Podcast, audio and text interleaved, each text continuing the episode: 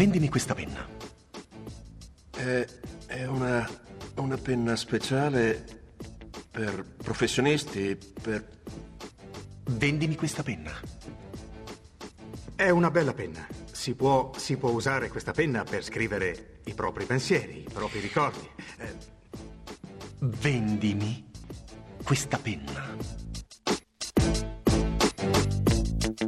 Vendimi questa penna. Siamo nelle scene finali di The Wolf of Wall Street, il film diretto da Martin Scorsese nel 2013. DiCaprio cerca di sfidare questi aspiranti venditori a vendere una penna, perché in effetti oggi non è più così facile vendere una penna. La ragione è intuitiva, oggi non scorrono più i fiumi d'inchiostro, come un tempo non esistono forse neanche più quelli che si chiamavano uomini di penna. Per parlare di tutto questo e per concludere questa puntata dedicata alla scrittura dell'italiano abbiamo ospite qui alla Lingua Patte Pietro Trifone. Buongiorno Trifone. Buongiorno. Trifone insegna storia della lingua italiana nel Dipartimento di Studi Filologici, Linguistici e Letterari dell'Università degli Studi di Roma Tor Vergata, ha curato con Luca Serianni una fondamentale storia della lingua italiana in tre volumi. Tra i suoi ultimi libri citiamo quelli pubblicati dall'editore Il Mulino, Mala lingua, l'italiano scorretto da Dante oggi, storia linguistica dell'Italia disunita e poi l'ultimo, eccoci qua, Poco inchiostro, storia dell'italiano comune. Trifone, più di ogni altra forse la lingua italiana può definirsi nella sua storia proprio una lingua d'inchiostro. Sì, senz'altro può definirsi eh, proprio così.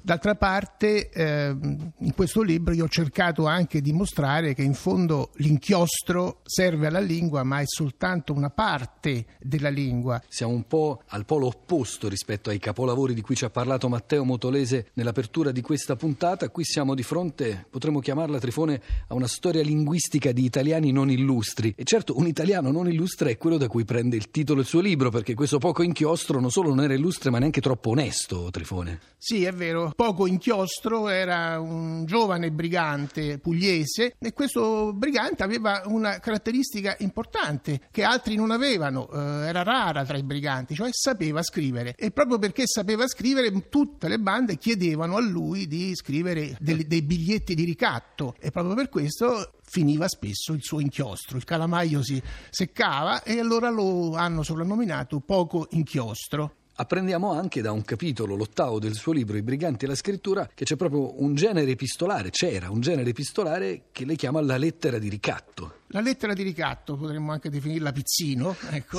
Sì, sì. eh, oggi appunto Ormai potremmo chiamarla abituati ai sicilianismi. Eh, certo, diciamo forse un sottogenere del genere epistolare della lettera, caratterizzato appunto da una serie di feroci minacce per costringere i malcapitati a pagare qualcosa. Ma in quale lingua questo viene detto, o meglio viene scritto? In quale grammatica? e Quanto questa lingua dei briganti è vicina alla lingua italiana che noi conosciamo per quell'epoca? Insomma, non siamo distanti dagli anni di, di grandi capolavori della letteratura ottocentesca. Questa secondo me rappresenta dire, eh, il livello di lingua più basso eh, dei cosiddetti semicolti, cioè questi briganti che sanno a malapena scrivere perché hanno fatto un corso brevissimo di studio nel caso in cui l'hanno fatto, sono forse i, i più incolti dei semicolti. E proprio per questo mi è parso interessante eh, notare appunto le loro caratteristiche di scrittura, naturalmente una lingua con eh, molti elementi regionali, molti elementi locali,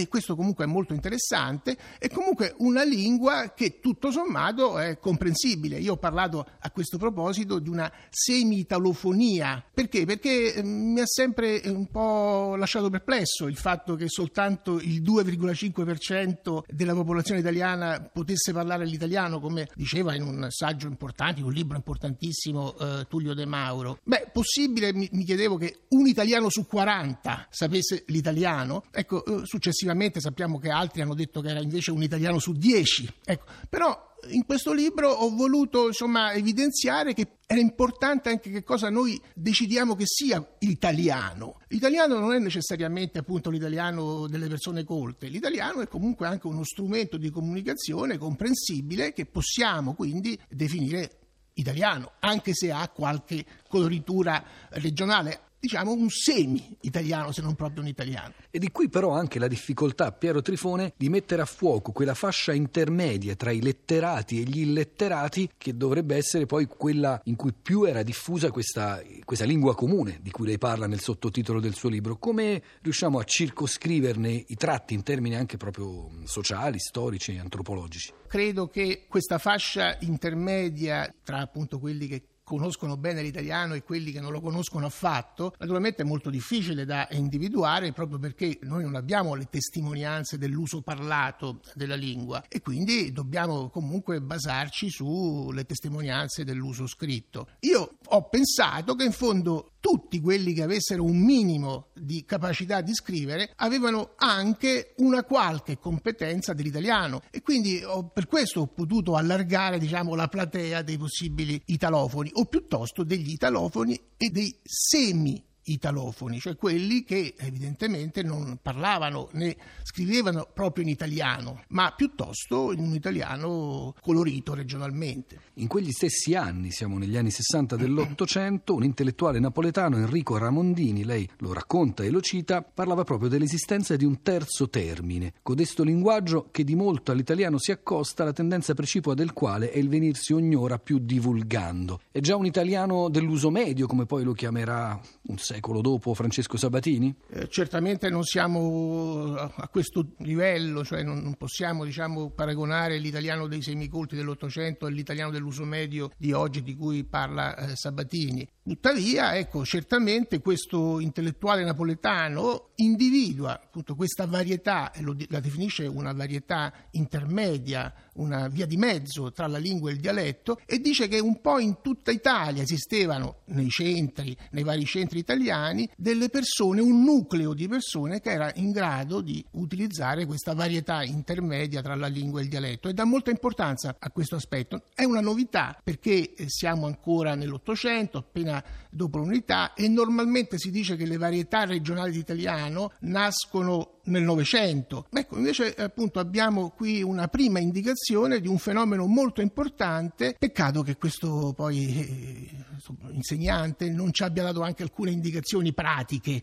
eh, cioè non ci abbia detto come era fatto questo italiano, e però intanto è anche un fatto importante e positivo che persone appunto così, per gli insegnanti, danno molta importanza anche a questo livello di italiano e dicono guardate è importante anche questo italiano comune, questo italiano diciamo oh, di livello intermedio rispetto al dialetto e rendiamoci conto di qual è effettivamente la situazione dell'Italia in questo momento e quindi in questa situazione anche questo italiano ha sua, un suo valore, una sua importanza, non soltanto la grande bellezza insomma, della lingua, ma anche una lingua eh, non bellissima, ma comunque efficace dal punto di vista comunicativo. Per concludere, Pietro Trifone, oggi che come lei dice siamo di fronte a un mare di parole ma senza fiumi d'inchiostro, oggi che gli italiani e le italiane non solo parlano, quasi tutti la lingua italiana, ma scrivono quotidianamente, proprio grazie alla rete, al web, alla telematica, questa lingua ogni giorno. Qual è la situazione della lingua italiana? Eh, dunque io non sono tra i catastrofisti e proprio per questo ho voluto individuare alcuni aspetti della lingua del web eh, positivi. Ad esempio ho trovato dei nanoracconti, come appunto sia, sono stati definiti. La cosiddetta twitteratura. La twitteratura, proprio la twitteratura che eh, effettivamente è molto interessante perché comunque si tratta di un uso tutt'altro che elementare della lingua, un uso anzi piuttosto ingegnoso della lingua e fra l'altro sono anche dei testi molto interessanti, intelligenti che fanno un po' riferimento anche al motto di spirito, che usano tecniche particolari. E quindi, ecco, francamente, poi ho notato anche una cosa del web, che nel web se si fa un errore di grammatica c'è subito tanta gente che ti critica, che scherza, che ironizza e questo indubbiamente è un aspetto positivo del web, il fatto che noi eh, dobbiamo stare attenti a quello che diciamo perché altrimenti c'è molta gente che ci critica.